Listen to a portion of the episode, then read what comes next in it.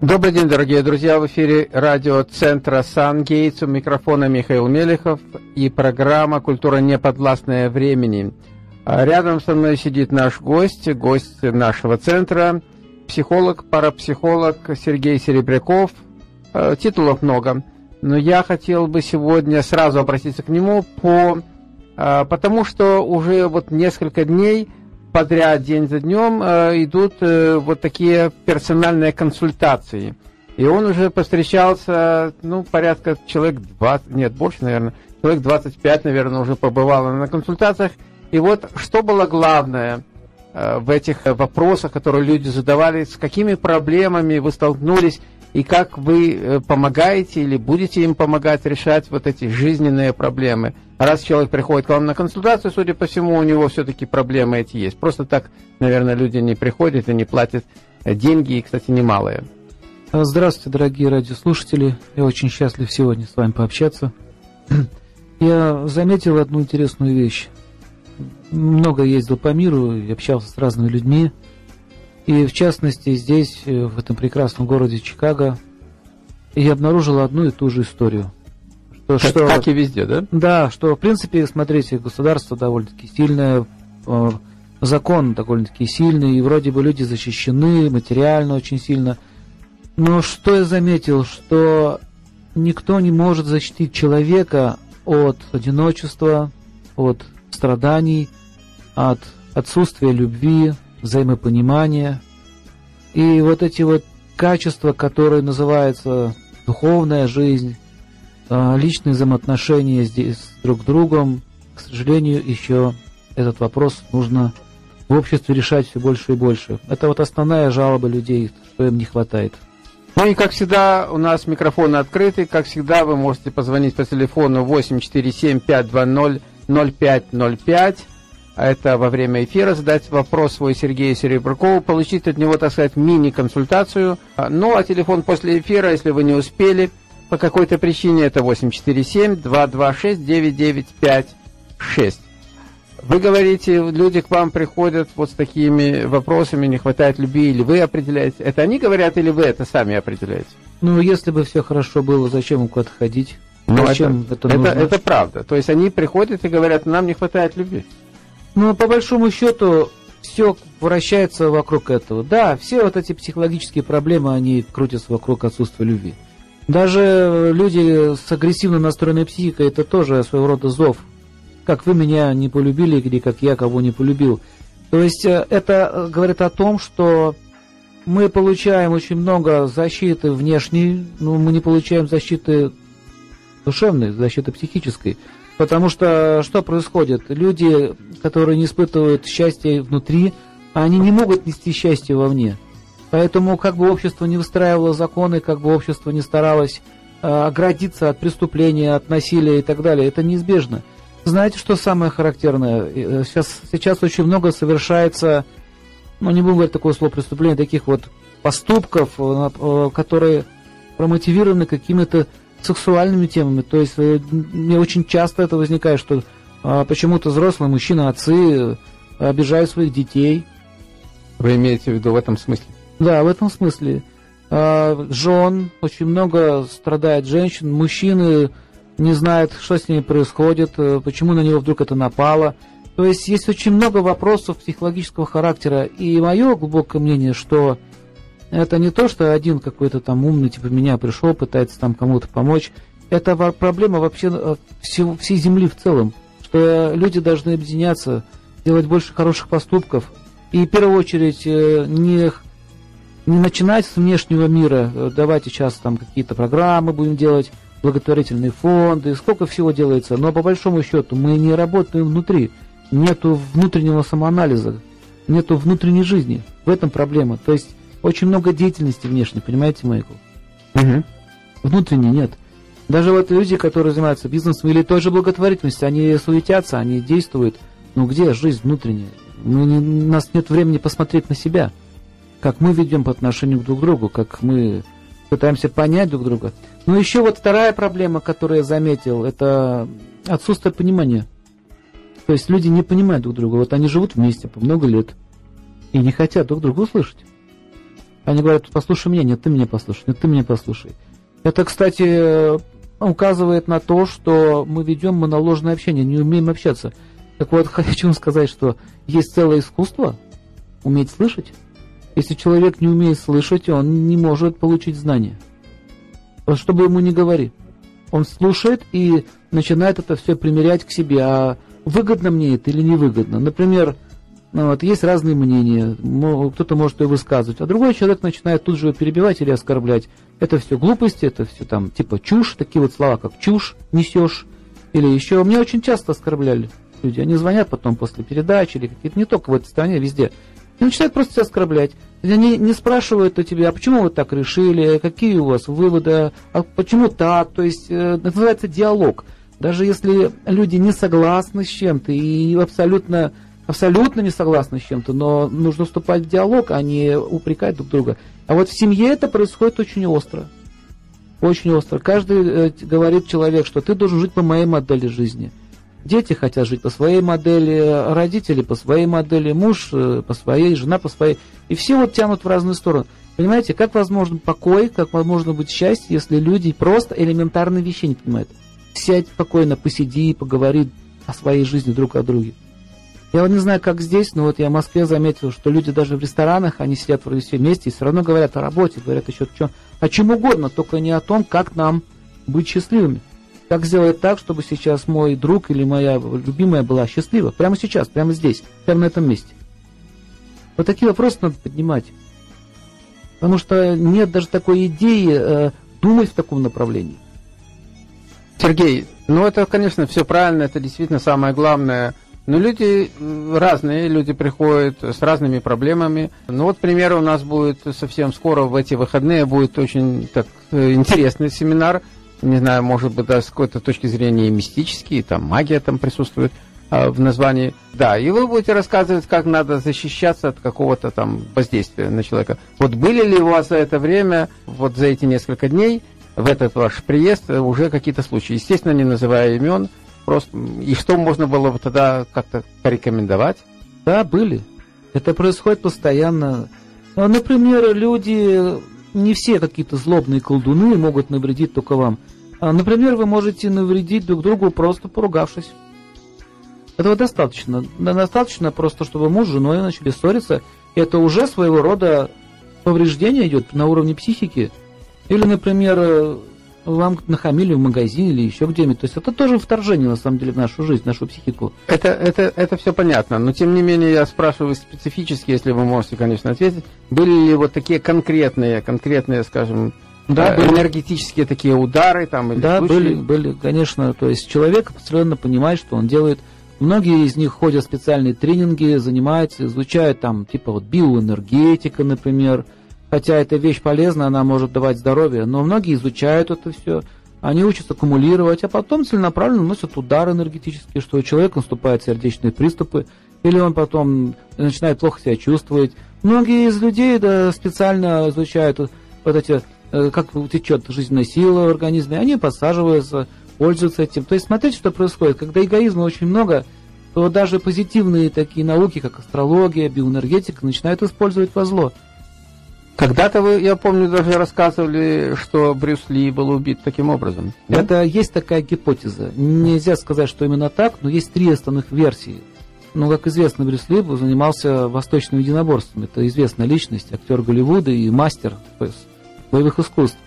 Там целая история описывается, что ну, он совершил ряд ошибок, и в частности есть даже зафиксированные как бы факты, что он был вот так вот, ему был нанесен энергетический удар. Э, хотя, еще раз подтверждаю, это три версии основных. Одна ну, из них. Хорошо, а как вы определяете, допустим, к вам приходит э, на консультацию человек, и он вам рассказывает свою ситуацию, и как вы определяете, это на него был удар совершен какой-то энергетический, или это что-то он сам неправильно сделал? Э, с чем вы пользуетесь? А, есть какие-то внешние признаки? Есть признаки. Это как симптомы гриппа, например. Симптомы пневмонии, например. Есть точная разница. И вот э, если человека был нанесен энергетический удар осознанно, то там э, существуют определенные закономерности в его речи, поведении. Например, у него первое, что происходит, человек не может думать. Это первое. У него начинают путаться мысли. Второе, ему очень тяжело говорить. То есть такое ощущение, что как будто батарейки вот сели. Угу. Следующее, что наступает, у него начинают бледнеть губы, потом начинает бледнеть лицо, кончики пальцев. Потом он говорит, что-то меня хочу прилечь, мне как-то плохо, не трогайте меня, не беспокойте меня. Его начинают раздражать какие-то, например, факторы внешние, как э, свет лампочки, телевизор, звук. То есть он становится очень чувствительный. То есть это указывает на то, что в его биополе есть определенные уже пробои или проблемы. А, но это такие прострелы. Если, допустим, человек поссорился с кем-то или поругался, то э, на нем лежит вот это вот пятно такое, омрачение, так сказать. То есть его лицо мрачное, глаза грустные, то есть это не было совершенно каких-то специальных воздействий. Он называется омрачился человек. Угу. Вот. Есть, э, например, более жесткие признаки, такие как, например, сумасшествие или помешательство, что человек ни с того ни с сего меняет, меняется в характере, его личность становится совершенно предсказуемая. То есть это все описано очень подробно. Это целая наука, и в аюрведе она так и называется, бхутавидя. Хорошо, а наука от Харваведа? А от Харваведа там описываются все виды воздействий, в том числе и планетных. А бхутавидя это описание сущностей, которые могут воздействовать на людей, то есть астральные сущности, тонкие. Угу. Например, э, хочу сказать, что у многих из вас были такие явления, как это называется, синдром ложного звонка телефона. Слышали такое явление? Это как понять? Ну, у вас э, этот вибро заработал телефон, вы хватаете за телефон, а там никакого звонка и вызова не было. Было такое у вас когда-нибудь? Ну, вы хватаете за телефон, думаете, что это кого-то кто-то вам звонит. Ну да, было, э, но это мог, мог быть обман слуха. Там, Еще э, в России такое же название этому явлению дали, фантомный звонок. Угу. Очень такое распространенное явление, звонка не было. То есть, если был звонок, было зарегистрировано. Но это фантомный звонок. Это означает, что ваше, э, в вашем биополе или вашем, вашей психике идет регистрация звонков. То есть, это же через эфир передается. Таким образом, когда эти звонки в этом в эфире, то ваш ум начинает улавливать вместо телефона. Это особенно возникает у тех, кто часто работает с телефонами. А, диспетчера, вот те, которые постоянно на связи, и у них такие даже болезни могут развиться. Фантомные звонки называется. Это очень распространенное явление. Вы можете даже посмотреть в интернете, почитать про это. Но вот это тоже, смотрите, своего рода воздействие. То есть там нету специального человека, который запускает этот фантомный звонок. Это возникает из-за того, что вы все время настраиваетесь вот на эту вот волну ждете звонка, ждете звонка. Это своего рода, знаете, медитация такая вот. А есть люди, которые обладают такой силой, психической силой, которые могут с помощью своего ума э, буквально слова воздействовать на психику другого, и это называется гипноз. На самом деле это ну, мистическая сила гипноз. Ну, у нас в плане, кстати, встреча с э, очень известным и интересным человеком, доктором Голбиным, по этому поводу мы предполагаем, да, он, кстати, очень серьезный гипнотизер, может, не все знают, но... Да, вот, ну, гипноз, это еще раз говорю, это не что-то враждебное, хотя, хотя есть гипнотизеры, которые могут лечить людей, помогать им, выводить какие-то страхи из его сознания, какие-то э, ну, неприятные мысли и так далее. Но есть еще люди, которые используют эту науку не совсем во благо. В частности, в Петербурге был такой случай.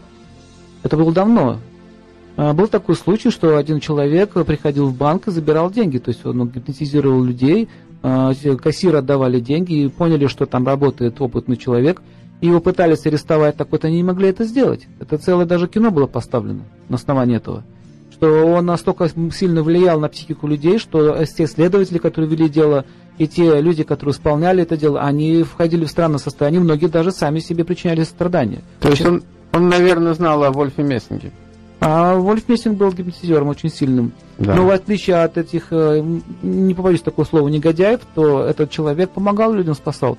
Вы знаете, вот эти все способности, гипноз, телекинез или, допустим, телепатия, ее можно использовать э, на благо. Это как, знаете, хирургический нож. Он в руках преступника становится опасным оружием, а в руках врача он спасает человека. Поэтому нельзя вот так относиться к этому, вот, что магия это что-то страшное, что такое ужасное слово такое, оно уже раскрученное. На самом деле сейчас это, эти слова заменили такие слова, как телепатия, телекинез, там так далее. Хотя на санскрите есть название. Например, ясновидение, а, оно называется на санскрите дуру даршина, то есть дальнее, дальнее расстроение, или телевидение, да, то есть теле это дальнее видение. То есть и можно видеть на большом расстоянии без телевизора. Например, э, когда вы все ложитесь спать, вы все немножко телепаты, кому-то снятся сны, и вы реально можете видеть события, которые потом происходят точь-в-точь, что вам приснилось. У вас, наверное, так было? Было. Ну, у меня тоже так было, и у многих так Не было. раз. Вот это своего рода такая вот про- проникновение в пространство будущего, или, как это еще говорят, рекорды Акаши. Акаша с санскрита переводится эфир, а эфир, как известно, несет в себе информацию. Сейчас, хотя когда говорят, что эфир, вот, через эфир кто-то действует, да, это все сказки со старого склепа. Ну хорошо, эфир изучили уже. Вот сейчас вы все как слушаете нас? Посредством чего это происходит? Да, волны, а волны как движутся? По какой они поле движутся? Вот это поле, как они говорят в физике, это и есть эфир. Потому что, знаете, вот эта вот наука, она потеряла свою силу из-за каких-то таких вот религиозных или каких-то вот догм. Когда это все ненаучно становится, люди прекратили это воспринимать. Или даже вот, например, сотовая связь. Это тоже своего рода магическая энергия, на самом деле. Представляете, кодируется звук. Звук кодируется на циферке, а потом другой прибор их раскодирует. Это разве что не волшебная вещь? На самом деле мы же к этому уже привыкли.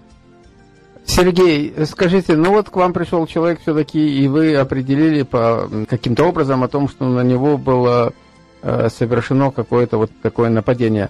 Что в этом случае вы рекомендуете, или, допустим, для тех людей, которые перспективно хотят, ну, предполагают, что все в этом мире бывает, они хотят э, защищаться, вот какими способами? Камни, я знаю, что вот э, и вы, я тоже ношу, кстати, камни, которые вы же, кстати, мне порекомендовали, Мгм. действительно защищает.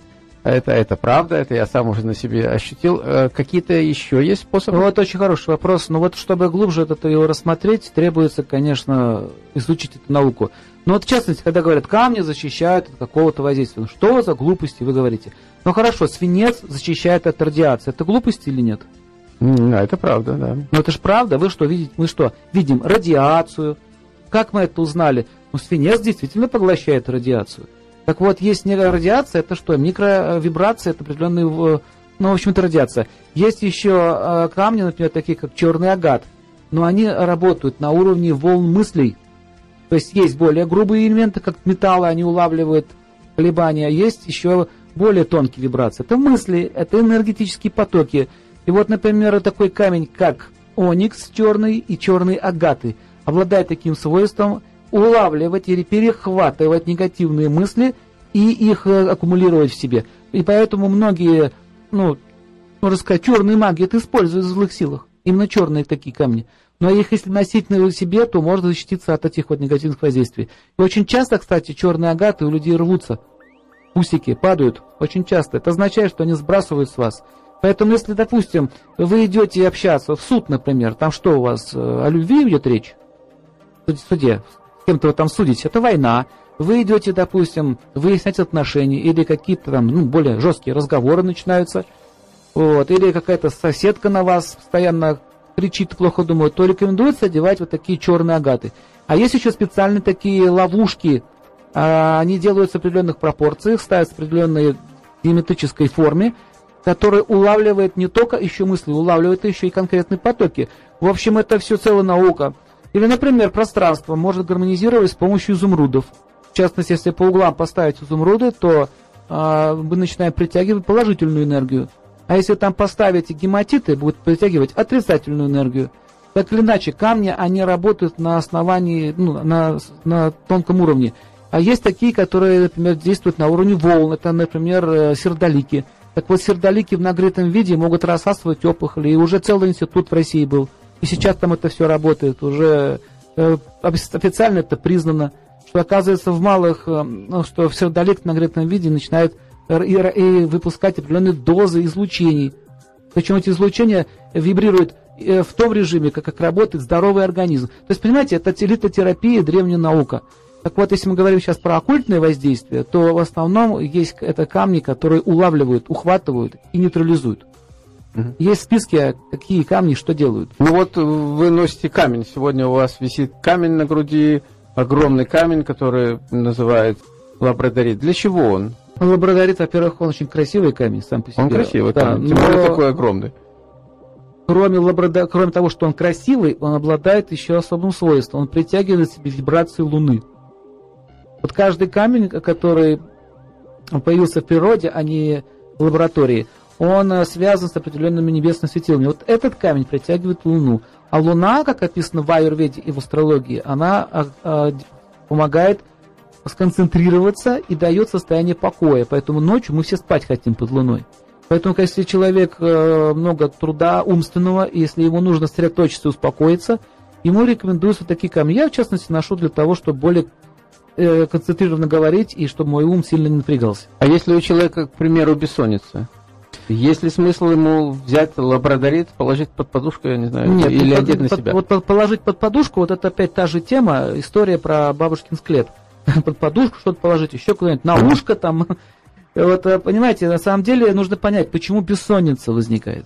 Ну, это, допустим. Это первое. Да. Бессонница возникает из-за того, что человека не хватает внутреннего покоя. Так, понял, смотрите, понял, покоя, не да? хватает. Но сегодня Нет, он не спать. понял на самом деле ничего. Не что значит он понял, что он, что ему не хватает? Почему он не спит?